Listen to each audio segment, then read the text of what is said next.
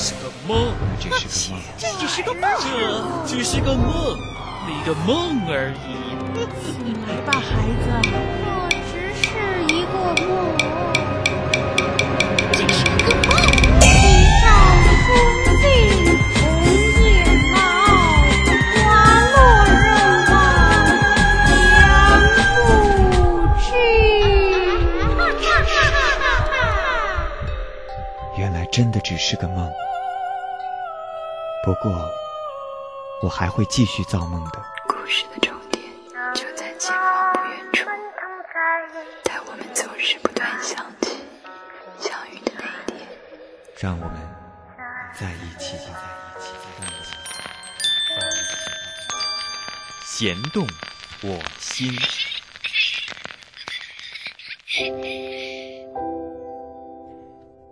大家好，这里是弦动我心，我是蚂蚁，欢迎你的收听。这两天，望心淡然是在我的论坛里发表了一篇转载的文章，名字叫做《戴红玫瑰的丑女人》。故事非常具有张力，而整个经历也有厚重的历史感和跨度很长的时间感。今天在节目当中，我希望你能够像看电影一样来听这样一个故事，来欣赏这一段不可思议的尘封往事。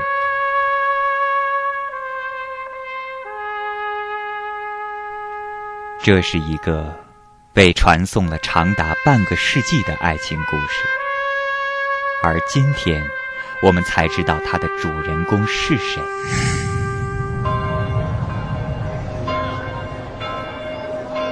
一九九七年的一月十日，英国的各大媒体播放了这样一条消息：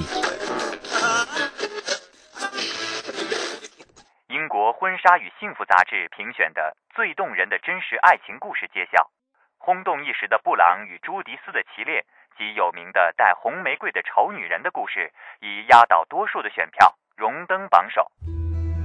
于是，人们又把目光聚集到了这对有着传世奇恋的幸福老人身上。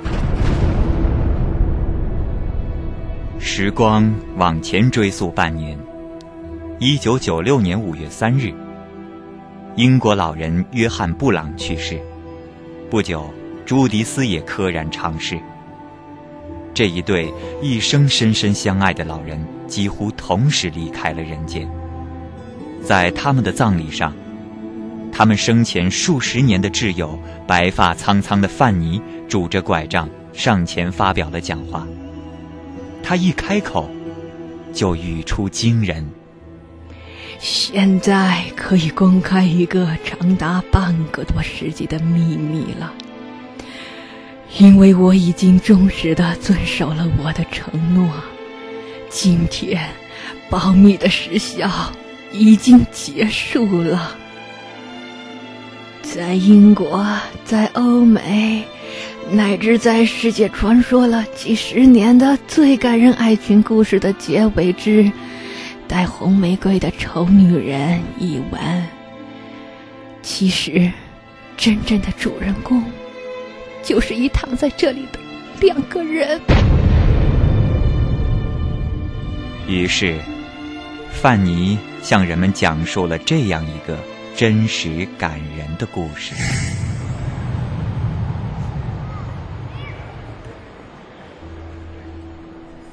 这是一九四五年六月的一天，伦敦仍然沉浸在战争胜利的无比喜悦中。英武的陆军中校布朗抬起被战场的硝烟和太阳晒得黑黝黝的脸，仔细盯住地铁中心问询处的大钟。啊，差十二分钟，是的，差十二分钟，就到下午六点了。这位战场上视死如归的英雄，这时心跳竟然不自主地加快了。他的心中一遍又一遍惊叹：“哦，上帝！多少个日日夜夜魂系梦扰的女人，就快要出现在我的面前了。”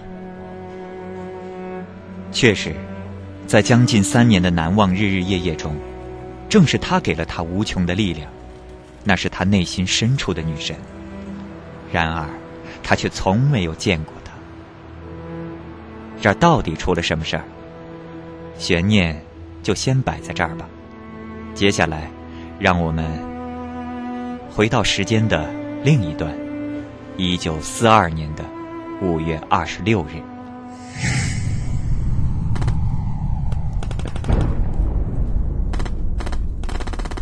下面插播本台刚刚收到的消息：德国精锐部队非洲军团伙同训练有素的意大利军队，在沙漠之狐的总将领隆美尔将军的指挥下，发起了泰西战役，向防守在贾扎拉比尔哈凯姆一线的英国第八集团军发动猛烈进攻。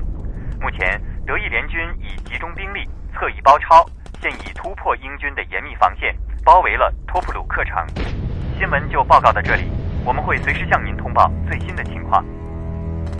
嘿，上尉，管好你的人，点好你的枪，准备撤退，快点儿！上尉你好，我是刚被调到这儿来的布朗。什么？撤退？当时，刚刚从伦敦赶到英军第八集团军任职的年轻布朗，刚到托普鲁克，就遇到了这样残酷的大围歼。布朗完全被震天动地的飞机轰炸声、大炮的轰鸣声和坦克履带的碾地声吓懵了，他染上了战争恐惧症。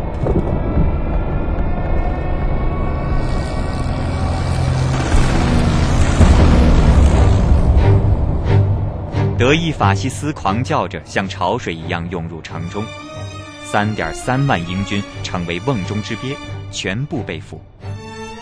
布朗也在缓慢行进的俘虏队伍中。他早就听说德寇残忍虐待战俘，心里一直发怵。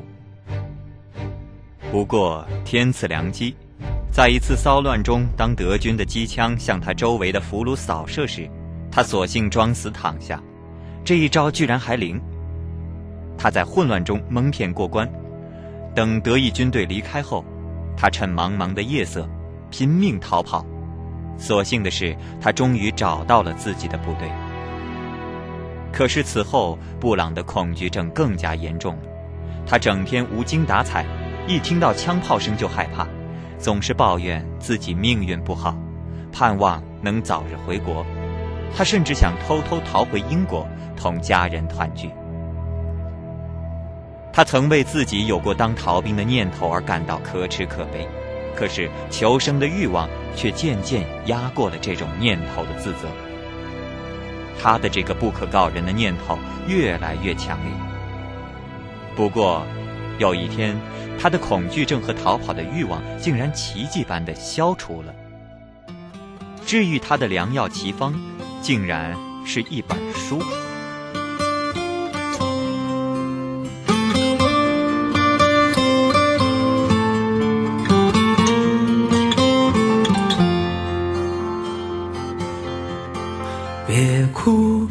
最爱的人，今夜我如昙花绽放，在最美的一刹那掉落，你的泪也挽不回的枯萎。别哭，我最爱的人，可知我将不会再醒，在最美的夜空中眨眼。我的眸是最闪亮的星光，是否记得我骄傲地说，这世界我曾经来过？不要告诉我永恒是什么，我在最灿烂的瞬间毁灭。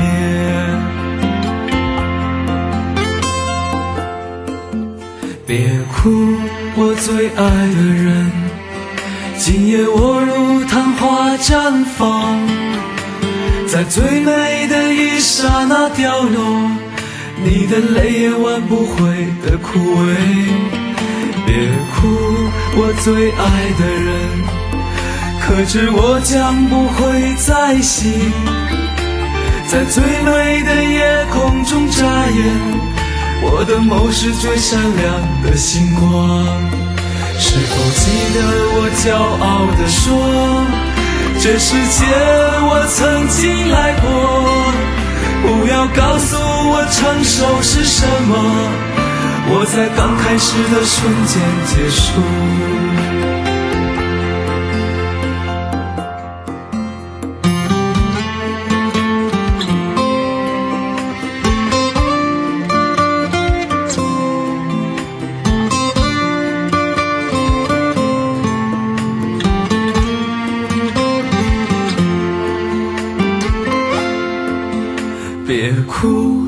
最爱的人。今夜我如昙花绽放，在最美的一刹那掉落，你的泪也挽不回的枯萎。别哭，我最爱的人，可知我将不会再醒，在最美的夜空中眨眼。我的眸是最闪亮的星光，是否记得我骄傲地说，这世界我曾经来过？不要告诉我永恒是什么，我在最灿烂的瞬间毁灭。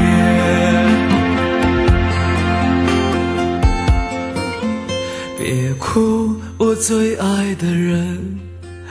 今夜我如昙花绽放，在最美的一刹那掉落，你的泪也挽不回的枯萎。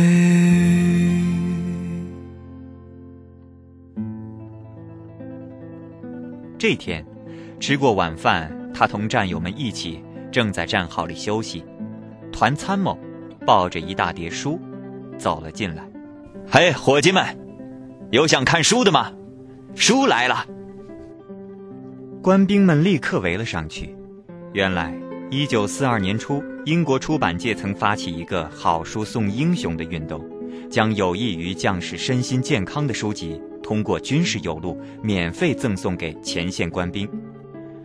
这一大叠中，各式各样的书都有：间谍小说、爱情故事。展现英国风景的优美散文和英国历史上著名爱国者人物的传记等等，可是布朗都不感兴趣，他感到他们都不足以消除自己内心深处的恐惧。就在这个时候，忽然一本书的标题进入了他的眼中，在炮火中如何保持心灵平衡？他立刻取过来，聚精会神。如饥似渴地读了起来。这是一本材料丰富、文笔细腻、丝丝入扣、说理透彻、语气诚恳的好书。作者引用了从古代希腊到1936年西班牙内战将近两千年战争中的大量实例，特别是一次世界大战的著名战役，说明在死神近在咫尺时，在生与死的瞬息转换中。如何消除对死亡的恐惧？读着读着，布朗的心境渐渐开朗，对死的恐惧也慢慢消融了。布朗觉得书中这几段话说的好极了，简直可以说是句句打在他的心扉。怕死，死神就不来找你了吗？怕死怎么办？唯一的办法只有当逃兵。许多被抓获的敌方逃兵对于己方根本没有什么用处，只能成为可能泄露己方行动机密的包袱。因此，从古到今，在拉锯战中处理敌方逃兵的方式常常是处死。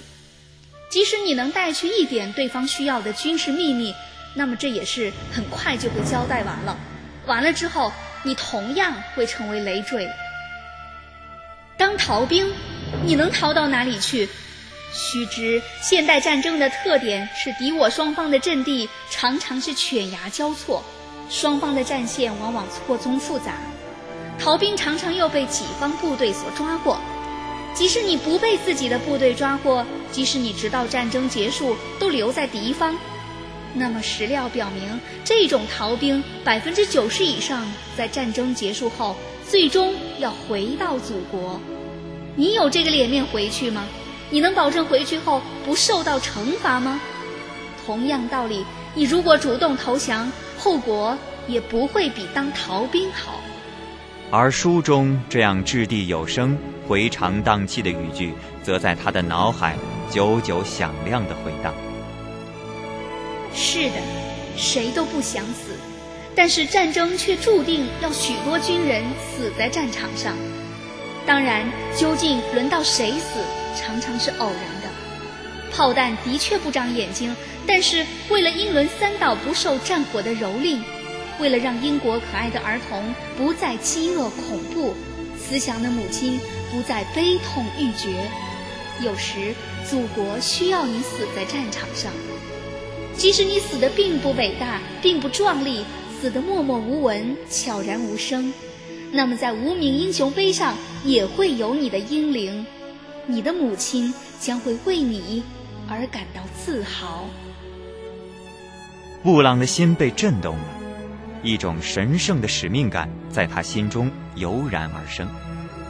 以后，这本书。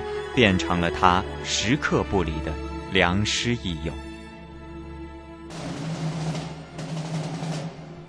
一九四二年十月二十三日，英国第八集团军在闻名遐迩的蒙哥马利将军的指挥下，对埃及和利比亚境内的德意军队发起猛攻，拉开了举世闻名的阿拉曼战役的序幕。布朗在这场长达四个月的战役中，勇敢无畏。为英军收复埃及失地，西兰尼加和黎波里塔尼亚立下汗马功劳，他也因此升为上尉。同年十一月，围歼沙漠之狐的战斗又拉响了，在盟国远征军总司令艾森豪威尔将军的指挥下，美国第一集团军联合英国第八集团军，向盘踞在突尼斯的德意军队发起进攻。隆美尔的部队在盟军的飞机、大炮加坦克的大规模进攻前，龟缩的地盘越来越小，日子也越来越难过。布朗的心情自然也越来越好了。一天，在战争宝贵的间隙时间，他又情不自禁地翻开了这本书。他再次读着书中的序言，一句他早已十分熟悉的话，又一次跃入了他的眼帘。尤其让人惊异的是，这本书的作者朱迪斯是一个年轻的女性。每次读到她，布朗的脑海里总是会浮现出一个知识丰富、善解人意、美丽动人的姑娘形象。他忽然有了一个想法：为何不写一封信给她？对于是，他当场写了一封表明自己大有收获的感谢信。他并不奢望他会回信。可是两周以后，他就收到了回信，于是他又抽空写了信寄他。就这样，两人一直保持着通信。嘿，布朗，你这小子真有福气，这姑娘又来信了。如果有段时间没有收到回信，布朗就会心神不宁，坐卧不安。尽管布朗没有将这种心情告诉对方。可是朱迪斯似乎也知道，他的回信总是不会拖得很晚。一九四三年五月初，隆美尔见大势已去，丢下部队逃回德国。十三日，二十五万被包围的德军举手投降。第二次世界大战的激烈的非洲战争胜利结束。以后晋升为少校的布朗又到欧洲大陆继续作战。当然，他与朱迪斯的通信是不会中断的。他俩的感情也在这种绯红不间断的往来中悄悄地进展。渐渐的，两人终于谈情说爱了。看夕阳徘徊在天边，迟迟不愿落下山，天空和大地。这一切让他留恋，终究还是要离去，来不及说一句，一阵风掠过，放开还有温度的手。眷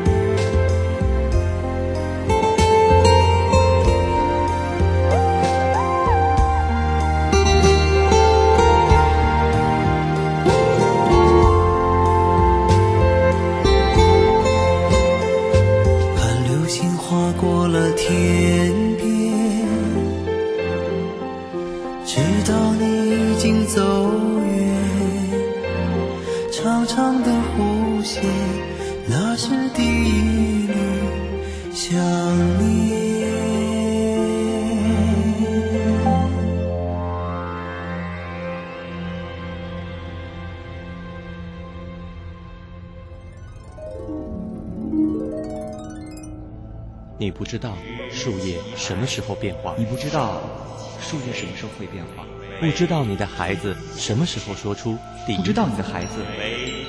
什么时候会说出第一个字，不知道。你会什么时候爱上一个人。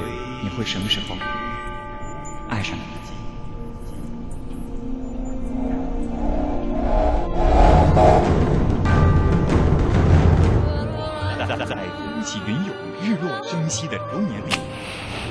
，Innet Radio 和你一起探索声音世界里的声音世界中的无极、无极、无极、无极、无极、无极、之路、无极之路、无极之路、无极之路。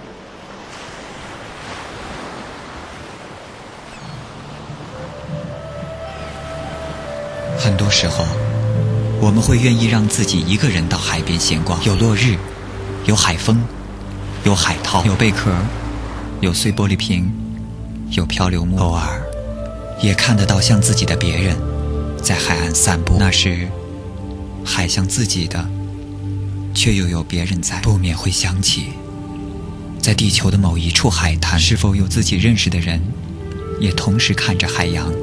吉他带着蔚蓝色的海洋气息流进心田，清清淡淡，即兴自在，让人想起独处时的我的海洋。在海岸遇见落日，粼粼波光间潜涌着一彩海峡，返航的渔舟，像海峡里游行的鱼，因为逆光，波的线条犹如金色的缎带，描绘了黑暗来临前最灿烂的一幅彩画。海边的黄昏。从来不让人感到寂寞。今天，要和鱼一同游向海洋。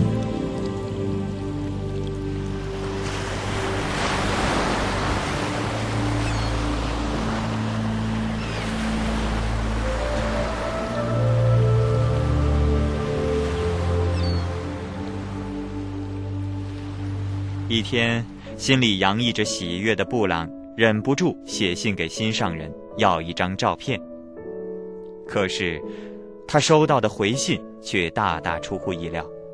朱迪斯是这样回答的：“如果真的如你过去多次说过的那样，你爱我的是鲜明的个性、突出的才华、深刻的思想，那么你为什么一定要清楚我的外貌？如果你对我的爱确是真心诚意、地久天长、海枯石烂不变心，那么我长得美不美又有什么关系？如果我长相平平，甚至丑陋不堪，你还会如此热烈地追求我吗？”看完信后，布朗深感委屈，他苦笑着摇摇头。从此，两人都不再提这次的照片风波了。不过，两人依旧频频通信，他们的感情也与日俱增。一九四五年五月，希特勒自杀，德国法西斯投降，欧洲战争终于结束了。而就在这之前两个月，布朗已晋升为中校。布朗得知回国的具体时间后，第一件事便是给朱迪斯写信，急切的约定见面的办法。战争结束了，很快就要回来，我真的很想见你一面。无论怎样，是你让我在整个战争期间充满了勇气。你愿意见我吗？一封电报几乎是在最短的时间到达了布朗的手中。电报除了告诉他见面的时间外，还告诉他，在伦敦地铁一号出口处等我。你的手中拿一本我写的书，我的胸前将配一朵英国的国花红玫瑰。不过我不会先认你。你见到我之后，如果觉得我做你的女朋友不合适，你可以不认我。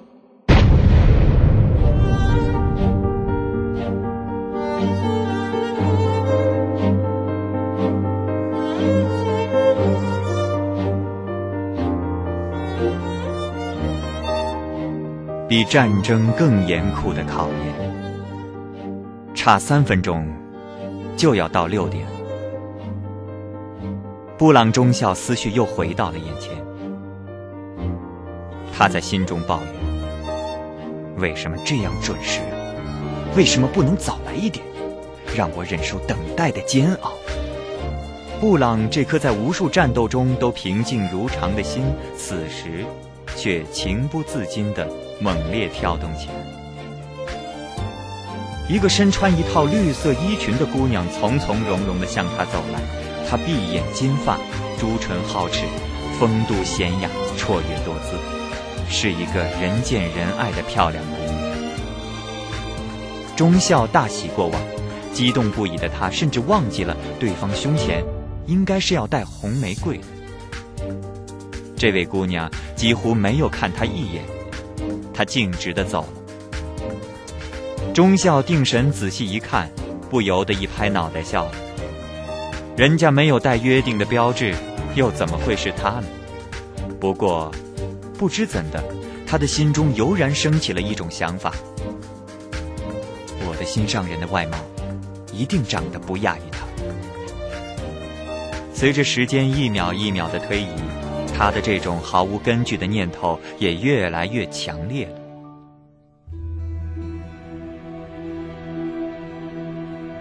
时间到了，一个左胸戴红玫瑰的女人慢慢的向他走来。在这一瞬间，他张目结舌，目瞪口呆，心脏似乎停止了跳动，他的脑海一片空白。来，来的竟然是这样一个女人。她拄着拐杖，只有一条腿，一条胳膊，一条手臂上也绑着绷带，头发稀稀落落，脱落殆尽，半边脸呈非常难看的焦黑色。怪不得他要在信中这样说。我可以不认他。原来如此，怎么办？不认他，现在还来得及。布朗心里激烈的冲突起来。不过，经历过无数战火的他，很快就冷静了下来，心想：不，我不应该这样想，因为这非常可能是德寇飞机造成的罪孽。我应该恨的是德国法西斯。在格林指挥的空军对伦敦不分昼夜的狂轰乱炸中，有多少原本美丽的祖国姑娘，如今不仅缺胳膊少腿儿，而且被大火烧成人不人、鬼不鬼的样子，甚至被炸死、烧死。我不能给他们再添痛苦了。要知道，他在我最需要的时候，无私的伸出了援助之手。在长达将近一千天的战火中相恋，我们的爱是神圣的。我要为刚才自私的想法感到羞愧。我没有理由不认他，否则是卑鄙的。于是，他脸带着微笑，转过身，追向这位已经走远的奇丑无比的女人。请您等一等。说完，他举起手中那本作为标记的书，并且挥舞了一下，然后温和的对他说：“我是布朗。如果我没有弄错，您就是朱迪斯。我们终于见面了，非常高兴。我们一起共进晚餐，怎么样？”不，你弄错了，我是 Fanny，我真不知道是怎么一回事儿。在五分钟之前，刚才在你面前走过的那位穿绿衣服的姑娘，请求我带上这朵红玫瑰。她一定要我不要主动认您，如同不认识一样。只有在您先同我打招呼，并且对我毫无嫌弃之意的时候，才把真相告诉您。她还要我告诉您，您已经成功的接受了一次或许比战争更严酷的考验。她正在对面那家餐馆等您。原来如此。布朗比刚才更吃惊了，一时间他竟然不知道说什么才好。还是范尼提醒他，才涨红着脸，以一种奔向天堂的无比幸福感，向那家餐馆跑去。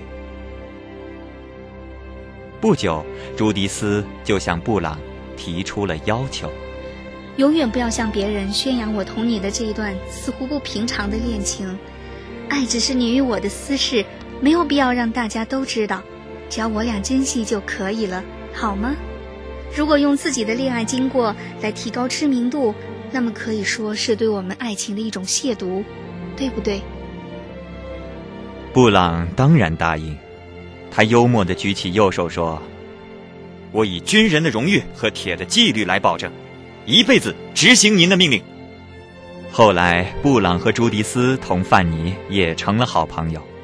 他们要求范尼为他们的奇异的恋情保密，范尼也答应了。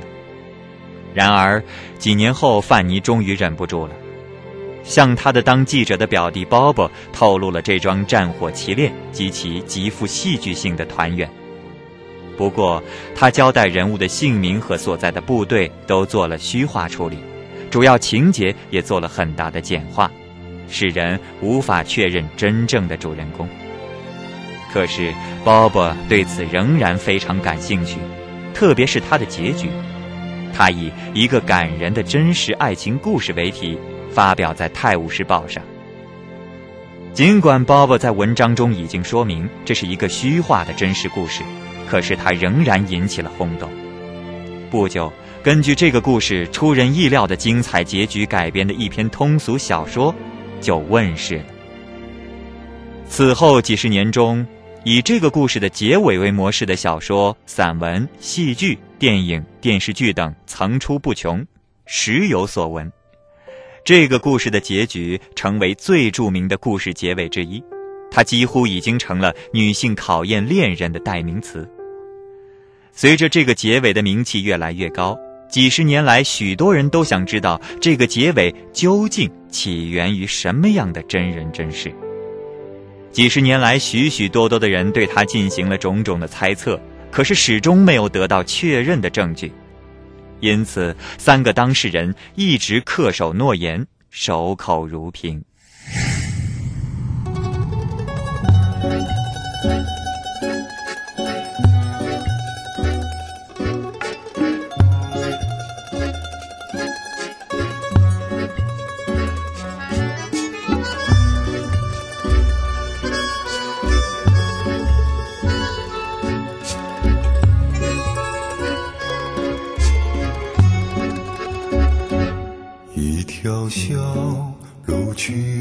弯弯细又长，一直通向迷雾的远方。我要沿着这条细长的小路啊，跟着我的爱人上战场。我要沿着这条细长的小路啊，上战场。纷纷雪花掩盖了他的足迹，没有脚步也听不到歌声，在那一片宽广银色的原野上，只有一条小路孤零零。在那一片宽广银色的原野上，只有一条小路孤零零。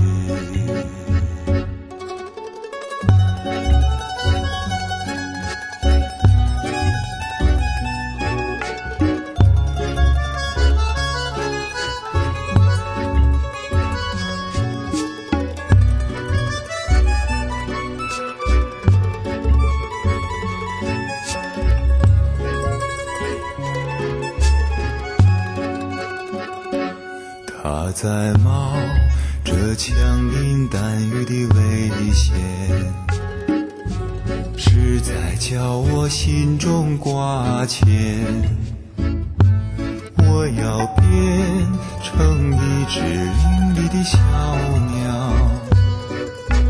立刻飞到爱人的身边，在这大。雪纷纷飞舞的早晨，战斗还在残酷的进行。我要勇敢地为他包扎伤口，从那炮火中救他出来。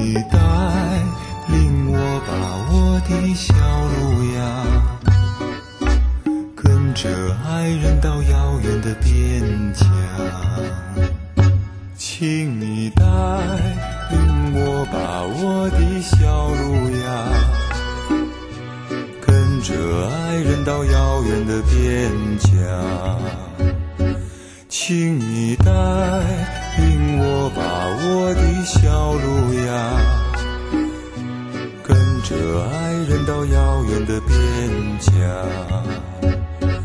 跟着爱人到遥远的边疆。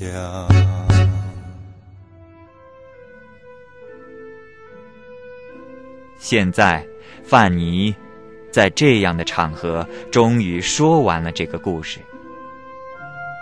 葬礼现场一片寂静，人们依然沉浸在这个感人的故事中。忽然，现场爆发出一阵热烈、经久不息的掌声。两个人的灵柩被激动的人们高高的举起，范尼也被人们抬起，人们向亡灵致敬。也向范尼表示敬意。这一奇闻立即成为了欧美新闻界的热闹消息，成为许多人茶余饭后的热门话题。而在布朗和朱迪斯过世后的两个多月，范尼也病入膏肓。在弥留之际，范尼说出了这样一番话。我为布朗和朱迪斯的幸福感到欣慰、羡慕，甚至妒忌。然而，我可以说，我也是幸福的，因为一个非常偶然的邂逅，使我同朱迪斯和布朗的奇妙恋爱有了关联。他们当面相认后，原本可以不再同我发生联系。而我也没有同他们经常来往的奢望，可是他们却一直把我当成好友，乃至终生的挚友。我曾多次听他们这样告诉我：只要他们的爱情存在，我就永远是他们最好的朋友，因为他们不同凡响的爱情，在最关键的时刻，同我直接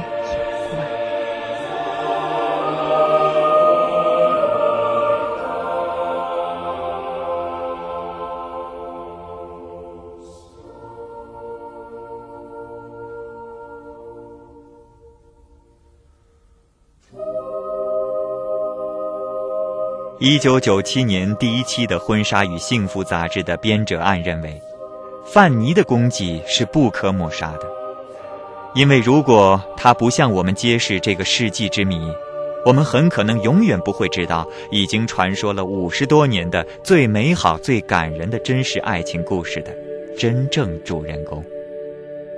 这里是弦动我心，我是蚂蚁，感谢你收听今天的节目。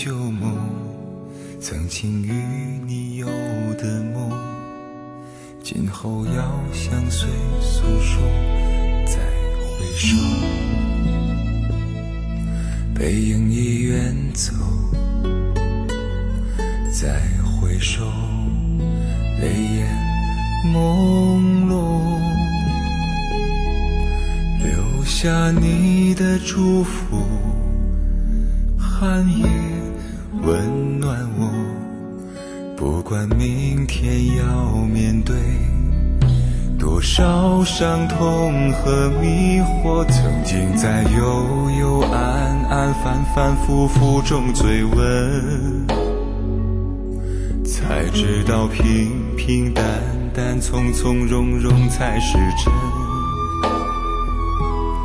再回首，恍然如梦；再回首，我心依旧。只有那无情的长路伴着我。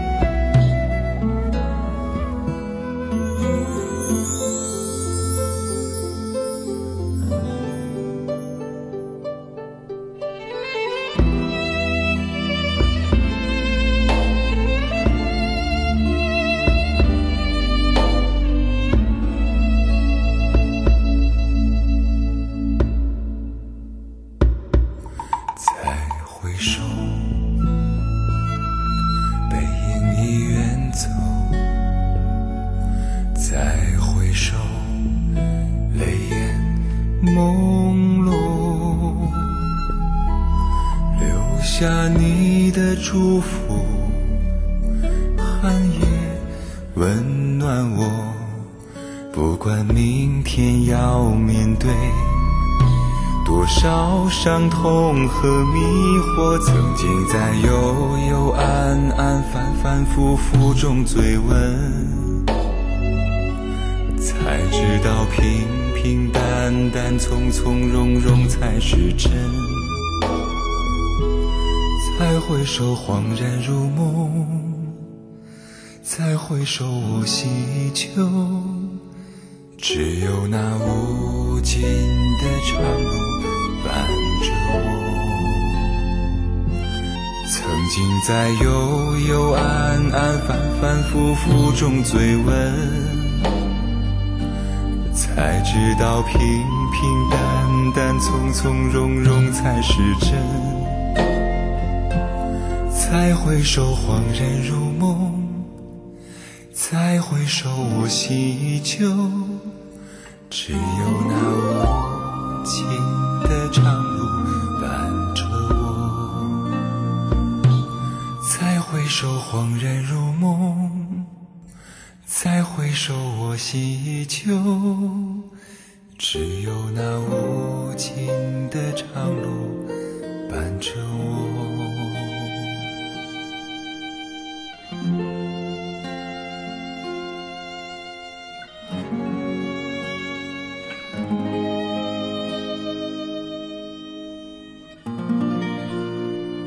好，感谢各位朋友收听我们的节目，同时呢，还要感谢在我节目中角色扮演的歌央和麦麦。如果你想对我的节目发表什么样的意见或者建议，或者想把您的心情文字发送给我，你可以写信到 a n t and 下划线 story s t o r y at hotmail dot com，我会及时的查收您的信件。另外呢，我会在每周五上线 MSN 和这个 QQ。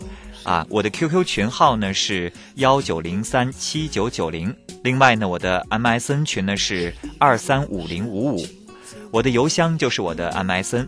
我们周五上线再见。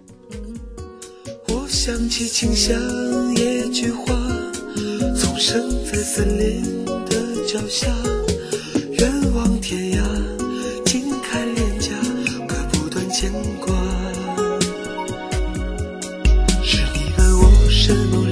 怎么留，没有伤害？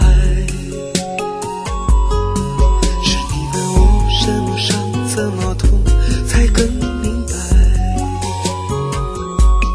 我想起清香野菊花，点缀暮色中的晚霞，情若止水，动若澎湃，挡不住相爱。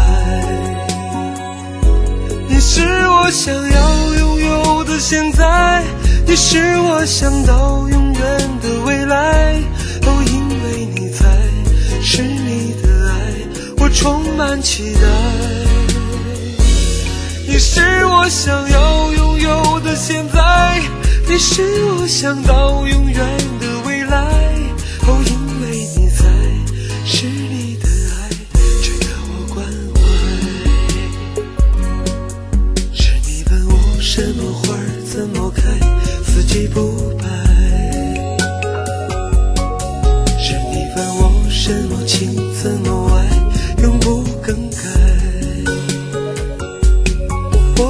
起清香野菊花，总生在森林的脚下，远望天涯，近看脸颊，可不断牵挂。